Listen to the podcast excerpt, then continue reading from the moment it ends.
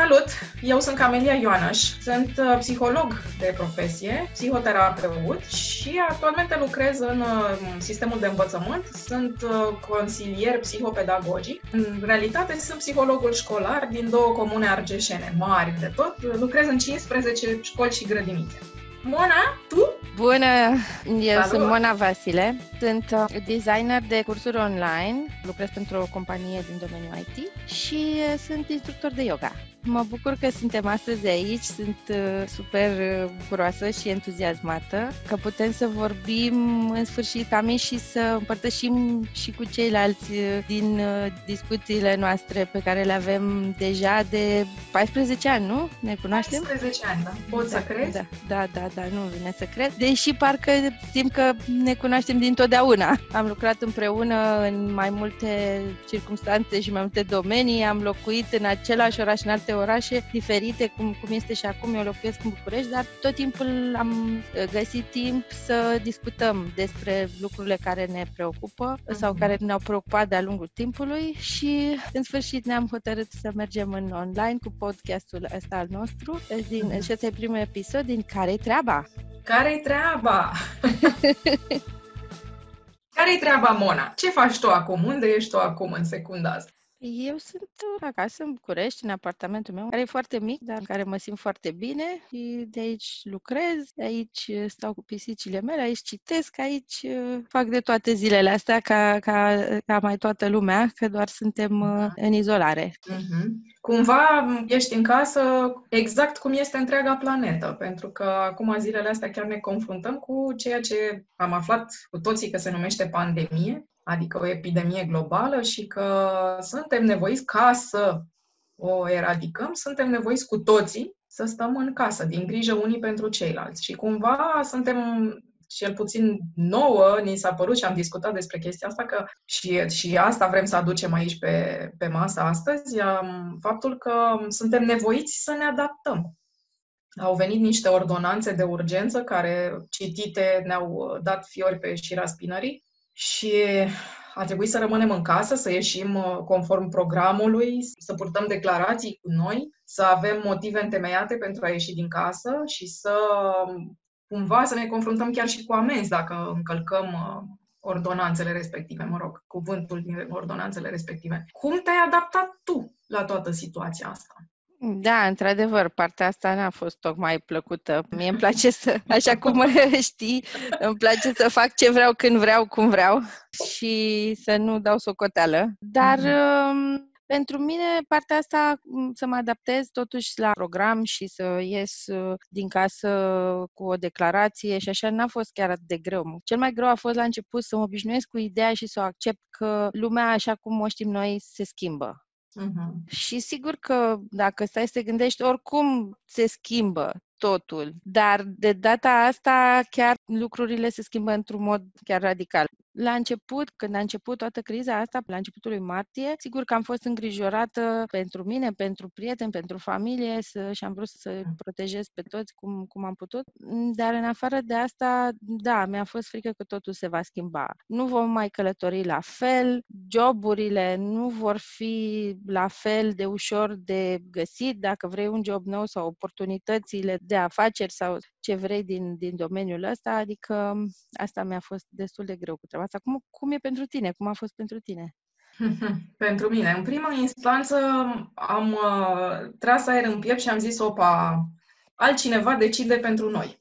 Sau mai degrabă altceva, pentru că decide un virus, un prăpădit de virus care nu se vede, decide pentru noi și ne ține în case. Și eu am un copil de trei ani care între patru pereți este, este dezlănțuit. Este complicat să-l țin non-stop în casă, dar a trebuit să fac asta. Cam o lună de zile am stat non-stop în casă. Și ajunseseră vecinii să ne facă cu mâna prin geam, pentru că ne știau deja că noi suntem la geam și ne uităm pe acolo. Acum, în fine, de când ne-am mutat la țară, a fost mult mai simplu. Putem alerga prin curte, în fine am avut momente de panică în care pur și simplu am crezut că nu o să știu ce fac, că nu o să știu cum ieșim din chestia asta. Dar ce vreau eu să-ți spun este că în ultima vreme învăț pentru un examen și am uh, descoperit definiția inteligenței pe care, pe care Jean Piaget chiar a dat-o foarte frumos așa și spune că inteligența este o formă de adaptare a organismului la mediu. Și acum mă gândesc eu, suntem sau nu inteligenți? Ne adaptăm? Suntem capabili să ne adaptăm sau nu? Și cum facem când nu ne adaptăm? Și de ce nu ne adaptăm? Sau de ce ne adaptăm? Tu ce crezi? Mie, una, de cele mai multe ori, mi-e, mi-e foarte ușor să mă adaptez. Adică și când m-am mutat în altă țară și am locuit atâția ani acolo, m-am adaptat și m-am obișnuit din primele săptămâni. Când m-am mutat uh-huh. înapoi în România, imediat m-am adaptat iarăși. Cum faci asta? Cum te adaptezi atât de repede? În condițiile în care sunt totuși oameni care locuiesc de, de ani și ani și ani în altă țară și încă se plâng. Păi cred că acceptând că lucrurile sunt așa cum sunt acolo. De, ok, că acum vorbim despre cum este să adaptezi când, când te muți în altă țară. Pur și simplu am acceptat că așa sunt lucrurile acolo și nu am rămas agățată de ideea că ok, în România e așa sau în România. Bine, sigur, compar, n-ai cum să nu compari, dar uh, acceptând că așa sunt lucrurile în, în locul respectiv. Uh-huh, uh-huh. Practic ți-ai făcut viața mai ușoară acceptând. Da, dar nu m-am mm-hmm. gândit prea mult la asta, pur și simplu s-a întâmplat. Mm-hmm, mm-hmm. Da. Deci abordarea ta este de a lua lucrurile din mers, cumva.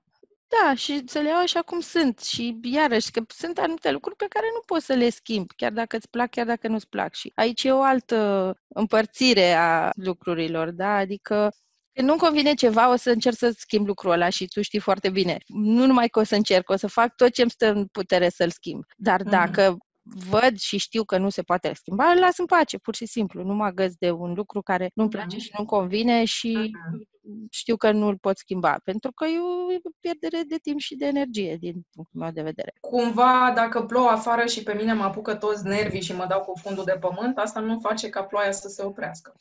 Mie cea mai, cea mai uh, tare adaptare în ceea ce te privește mi s-a părut um, cea cu Madridul. Poți să povestești? Da, pentru Uite, mai... ție ți se pare normal, mie mi se pare o chestie foarte mișto. tu o zici așa, da, așa, zi, zi. Pentru mai a fost ziua mea și am făcut 40 de ani. La mulți ani, Mona! Mulțumesc și sunt foarte entuziasmată de ziua asta, de naștere și de vârsta asta, de 40 de ani. Mă simt foarte bine, by the way. Super! Așa.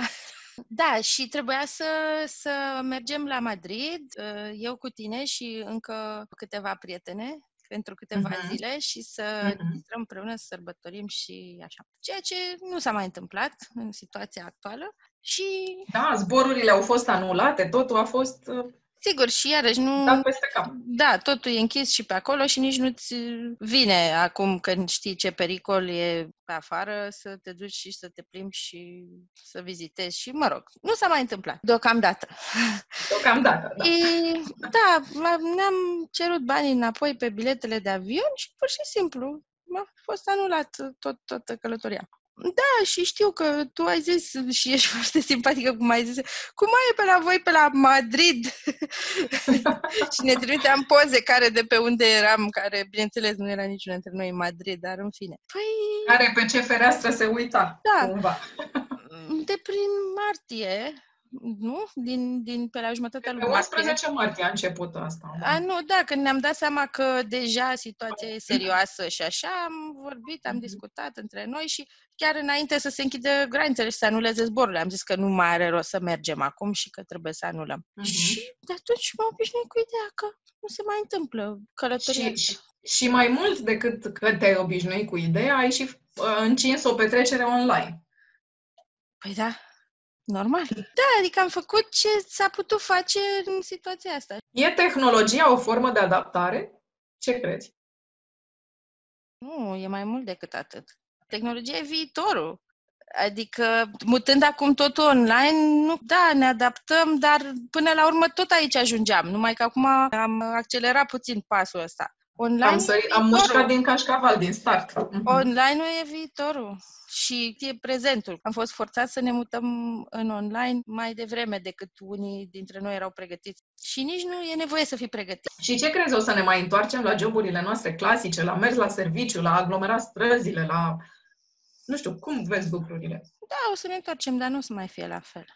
Nu o să mai fie la fel. Și e ok că nu o să mai fie la fel, dar, iarăși, pentru unii greu de acceptat că nu, lucrurile nu o să mai fie la fel exact așa cum erau înainte. Acceptarea asta, mare lucru. Da chiar dacă noi acceptăm sau nu, realitatea este că lucrurile nu o să mai fie la fel. Și uh, atunci când o să ieși chiar și la metrou sau, nu știu, chiar dacă o să reînceapă concerte sau festivaluri, nu o să te mai duci cu aceeași încredere să fii lângă alți oameni. O să ai măcar o secundă sau două în care înainte să te apropii de cineva să te gândești, nu? Cine e omul ăsta? E ok? Nu e ok? Da, vezi tu, și până acum, uite, există o boală care mie nu-mi place absolut deloc, numită um, vărsat de vânt, varicelă. Varicela e super contagioasă, după cum știi, și a fost în fiecare an așa câte o erupție din asta de varicelă. Nu m-am gândit niciodată, uitându-mă la oamenii din jurul meu, oare o să-mi dea cineva varicelă? Că eu n-am făcut boala asta, știi? Și există în continuare la 40 de ani pericolul să fac varicelă. Acum, în schimb, mă uit, merg în supermarket destul de rar, recunosc, și mă uit la oamenii din jurul meu care, mă rog, majoritatea oamenilor poartă măști. Și mă întreb, oare au coronavirus? Și mi se pare foarte bizar modul meu de a gândi și foarte, ca să zic așa, ușor pe ușor paranoid. Nu m-am, repet, nu m-am gândit niciodată oare o să iau varicela, oare o să iau pojar, etc., etc., toate, oare o să iau gripă. Nu m-am gândit niciodată că o să iau gripă de la ceilalți. Poate că e mai bine că s-a întâmplat așa, că acum o să fim puțin mai atenți decât am fi fost înainte, nu numai cu coronavirus, și cu celelalte boli despre care ai vorbit tu. De exemplu, eu până acum intram încălțată în casă. Intram încălțată și nu păsa. Dar acum nu mai intru. Acum iau pantofii de la ușă și pun într-un loc, mă rog, într-o cutie și așa, nu mai intru încălțată. Și ghiși ce? Să intri încălțat de afară și așa poți să aduci și alte prostii și alte boli, nu numai coronavirus. Da, deci e mai bine poate. că nu mai fac asta acum. Crezi că se, va îmbun- se vor îmbunătăți lucrurile la nivel de igienă națională, ca să zic așa? Știi, întotdeauna am vorbit și întotdeauna m-a călcat pe nervi chestia asta cu... Of, spune că oamenii scuipă pe jos, nu? Sau ce? Că oamenii scuipă pe jos, că există, eu, în orașul în care locuiesc eu, există tot felul de oameni care nu folosesc Batista, să-ți spun drept. Deci toate lucrurile alea se duc pe jos. Eu și copilul meu călcăm de zor pe jos, că nu putem levita, nu putem pluti.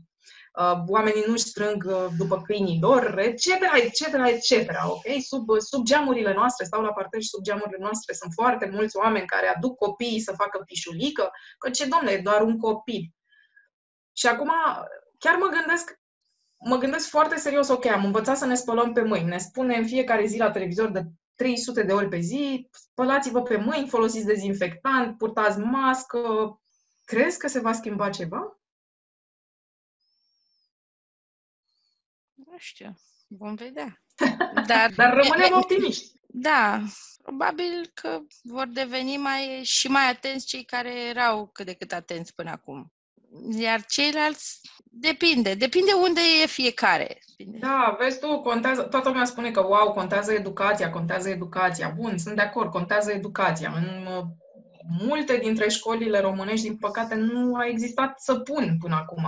Lasă hârtia igienică, asta mă rog, lucru rar. Dar nu au existat săpunuri, nu, nu știu, nici săpun lichid, nici săpun din ăla solid, știi? Uh-huh. Așa, lasă apă caldă. Fain, nu există apă caldă. Măcar apă rece să existe. E ghișe, sunt și școli unde nu există nici măcar apă rece. Și atunci, sigur, educăm copiii foarte frumos, însă unde se spală copiii aia de 30 de ori pe mâini, pe zi? Când nu există condițiile astea, știi? Deci, da, educația, fiecare unde e, cum, cum procedăm? Schimbăm lucrurile astea?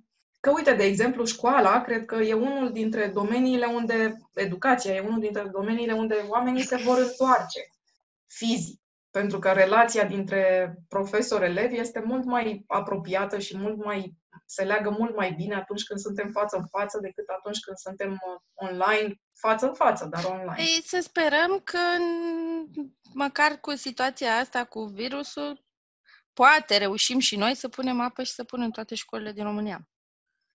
Ia uite, poate să existe deci, o parte bună. Deci asta a fost, de fapt, ăsta a fost virusul ăsta un mare semnal de alarmă și un... Um, este, push. că n-a trecut. O, da, este, da, într-adevăr. Bine, deci rămânem optimiști. Se schimbă lucrurile. Și totuși există și oameni care nu s-au adaptat. De ce crezi că nu s-au adaptat oamenii la situația asta? Și nu s-au, când spun că nu s-au adaptat, mă refer la toate situațiile alea de rebeliune în care oamenii au ieșit pe străzi cu, nu știu, cu un puște aici și cu peștișor, un pungă. Sigur, e, e un tânăr, știi, na. E vârsta, probabil, dar există, mm, iarăși, în orașul în care locuiesc, există foarte mulți oameni care se, duc, se duceau liniștiți, stăteau pe băncuțe, câte 3, 4, 5 grupulețe, știi? Și fără să respecte neapărat indicațiile autorităților. Și din punctul meu de vedere, asta reprezintă neadaptare. Tu ce crezi? De ce crezi că nu s-au adaptat oamenii ăștia? Le-a fost mai ușor. Poate le-a fost mai ușor să nu creadă decât să se adapteze. Le-a fost mai ușor să spună oricum nu există virus sau nu ni se întâmplă nimic sau oricum nu putem lua unii de la alții. Atunci au continuat ceea ce făceau înainte. Nu, nu e cel mai ușor așa? Uh-huh.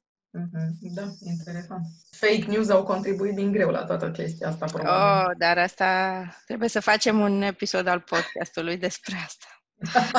despre un... manipularea maselor și dezinformare și da. Mm-hmm. Da, e un subiect foarte vast, într-adevăr. Dar, din da. criza asta cu virusul și tot ce se întâmplă, o altă concluzie pe care am tras-o eu este că trebuie să fac mai multe lucruri pentru mine, în primul rând. Și știu că am mai spus asta, dar uite că revine. Ne poți da exemple? Păi da, de exemplu, când a început totul, mă gândeam că aș putea să fac voluntariat sau să mă duc să fac cumpărături pentru bătrânii care nu pot ieși din casă să-și facă cumpărături și după aceea m-am gândit că eu am doi părinți și o bunică pe care pot să-i ajut. Și ei sunt bătrâni. Uh-huh. Și m-am gândit că ar fi mai bine întâi să-i ajut pe ei, ceea ce poate că pare ceva normal, dar multă vreme nu m-am pus pe mine și familia mea pe primul loc. Da, mi se pare o hotărâre bună. Așa, și nu ai spus despre călătoria la Madrid. Cum a fost pentru tine că am uh, anulat-o sau că nu s-a mai întâmplat? Măi, a fost foarte frustrant. Era prima mea călătorie din ultimii trei ani în afara țării și um, eu cumva viața mea s-a pus pe stand-by pentru că acum a apărut copilul și el a devenit prioritar și era prima mea ieșire fără el și din țară și la un asemenea eveniment, adică eram o grămadă de prietene și ar fi fost ceva super, super fain. A fost foarte frustrant, ce să spun. Am, când chiar am conștientizat că nu se întâmplă, m-am supărat rău, dar nu aș putea să-ți spun pe ce anume m-am supărat, că pe un virus nu te poți supăra, el există și gata. M-am supărat pur și simplu, că, nu știu, nu s-a, am fost privată de o petrecere. Apoi n-am avut încotro și am acceptat situația. Și am început glumele, știi? Exact cum, cum facem noi românii, frecvent. Începem miștourile pe tema. Ia uite, exact ia uite un, o modalitate prin, uite, uite un debușeu, umor. Prin care, da, putem să trecem peste momentele grele sau care nu ne plac și să ne adaptăm. Uh-huh. Umorul. Și o mhm. facem, uh-huh. o facem uh, câteodată fără să ne dăm seama, știi? Uh-huh. Uh-huh. Da, cred că, e, cred că umorul e varianta noastră de a, de a nu ne resemna sau nu știu, am, la mine am remarcat chestia asta, că mie nu-mi place resemnarea. Nu mi-a plăcut niciodată Miorița, aș scoate-o din manuale, să-ți spun drept. Această propovăduitoare de resemnare. Și cumva în umor rămânem încă ușor revoltați. Unde se termină acceptarea și unde începe resemnarea? Eu cred că în secunda în care există acceptare, nu există resemnare. Resemnarea mi se pare că ai lăsat toate armele. Uh-huh. Acceptarea, în schimb, nu e, în acceptare nu mi se pare că e vorba despre o luptă. În acceptare mi se pare că e vorba mai degrabă despre a primi și a, a, a, a primi lucrurile cu bunăvoință și cu uh, întreaga ființă. Ceva de genul, dar în niciun caz resemnare. În schimb, resemnarea mi se pare că ai depus armele, gata, nu mai ai ce să faci, nu mai vezi alte soluții și iei situația așa cum e, dar nu accepti neapărat, că nu prea îți convine, dar n-ai încotro. nu știu, comunismul era mai degrabă o resemnare. În comunismul sau cum au, Cum au, cum luat au acceptat comunismul cei care au trăit în perioada părinții exact, noștri? cum, au, cum au trăit comunismul cei de atunci. Mhm. Erau resemnați. Și cum ar Și fi nici fost nu- dacă ar fi, do- dacă ar fi acceptat doar și n-ar fi fost resemnați? Eu cred că vorbim oricum la modul general, că sunt unii care au probabil că au acceptat și alții care uh, s-au resemnat. Că mă gândesc acum că, uite, cei care totuși mă ascultau Europa Liberă, știi, sau mai încercau să afle ce se întâmplă în afara țării și așa, nu erau chiar resemnați. Poate erau cei care au acceptat, dar că nici unii nici alții n-aveau încotro, nici cei care au acceptat, nici cei care erau resemnați, nu? Da, eu nu știu, dar mi-ar plăcea să știu dacă există oameni care au acceptat așa cu toată inima comunismul, însă mi se pare greu de acceptat un asemenea regim și să-ți spun drept, cei care ascultau Europa Liberă, cum spui tu, mi se pare că mai degrabă erau subversivi. Păi, Știi că era interzis să asculti Păi da. Europa Liberă, deci da. deci asta nu e o formă de acceptare. Dar E mai degrabă o formă de revoltă tăcută. Revoltă din asta underground, ca să zic așa. Ei își asumau un risc. Acceptarea, din punctul meu de vedere, nu presupune un risc. și Nu riști nimic când accepti. Din potrivă, îți ai mare grijă de sănătatea ta mentală. Tu cum vezi lucrurile, de fapt, se, se confundă câteodată acceptarea cu resemnarea și cu resemnarea? Tu le vezi asemănătoare? Mm, eu cred că se îmbină cumva, adică e ușor să le confunzi. Mhm. E ușor să le confunzi, dar um, nu știu, resemnarea are partea aia de care ai vorbit și tu, în care te simți neputincios și de fapt accepti o situație pentru că crezi că nu ai ce face. Nu ai alte Ești obligat variante. că nu ai alte variante, da. Pe când atunci când ești în acceptare și chiar accepti cu adevărat, accepti că asta e situația și întotdeauna există alte variante. Întotdeauna, chiar și în comunism aveau varianta, nu știu, să plece din țară peste Dunăre, să noate care nu e o situație ideală și riscantă și, mă rog, dar tot era o, o variantă. Mă gândesc acum, nu știu cum e să trăiești în comunism, că eram mici pe vremea aia, dar ca idee, întotdeauna există alte variante, mai ușoare, mai grele, mai periculoase sau mai puțin periculoase. Da, da, acceptarea probabil că asta e. Iei lucrurile așa cum sunt, dar nu pentru că ești obligat. Acceptat. În acceptare mi se pare cumva că ai ales ce ai ales o variantă mai bună pentru tine. În resemnare mi se pare că ești într-o variantă nasoală și nu prea ai încotro. E, Dar uite totuși ce evoluție de la, de la perioada aia a comunismului în care nici telefoane nu prea aveam pe acasă și în care, îți spun de părinții mei, vorbeau uh, în șoaptă, când vorbeau împotriva regimului, se băgau în bucătărie și șopteau. Și eu mă tot mirau ce au ei de șoptit acolo, știi? Și acum, ce fain că ne și auzim fără nicio problemă, ne și vedem noi două și vorbim despre ce ne trece nouă prin cap și avem chiar și voie și fără nicio problemă Da, și nicio opreliște să Uh, vorbim despre regimul actual, care ar fi el. De acord, dar e foarte ușor să mergem înapoi la o cenzură și la... O, da. O, da. Asta s-a, s-a dovedit din plin în ultimii ani, într-adevăr. Da. Da. Era cât pe ce să alunecăm acolo. Da, mă oricând se bucur. poate întâmpla. Da, absolut, da. Mă bucur că am scăpat de data aia și sper să fim la fel de vigilenți și dățile următoare. Da. Pentru că, da, ai dreptate, oricând se poate întâmpla. Să vedem atunci dacă s-ar întâmpla, cum o să ne adaptăm și cum o să acceptăm. Cum o să ne resemnăm, adaptăm, acceptăm? Păi, eu mă bucur că am vorbit astăzi despre adaptare și despre toate celelalte care au mai apărut pe parcurs în discuția noastră, dar uh, asta e doar un început. Da, atât de multe de spus și avem atât de multe de discutat și de despicat firul 4. și o să ne întrebăm frecvent care-i treaba. Care-i treaba? Da. În episodul următor nu știm încă despre ce vorbim, o să apară ceva pe parcurs, dar vă mulțumim că ne-ați ascultat astăzi. Nu știm încă, pentru că sunt foarte multe idei, da. Exact, nu știm ce să alegem, pe care să alegem, dar ușor, ușor le, le luăm pe rând, o idee pe rând, pe episod și uh, mergem mai departe. Mulțumim! Mulțumim!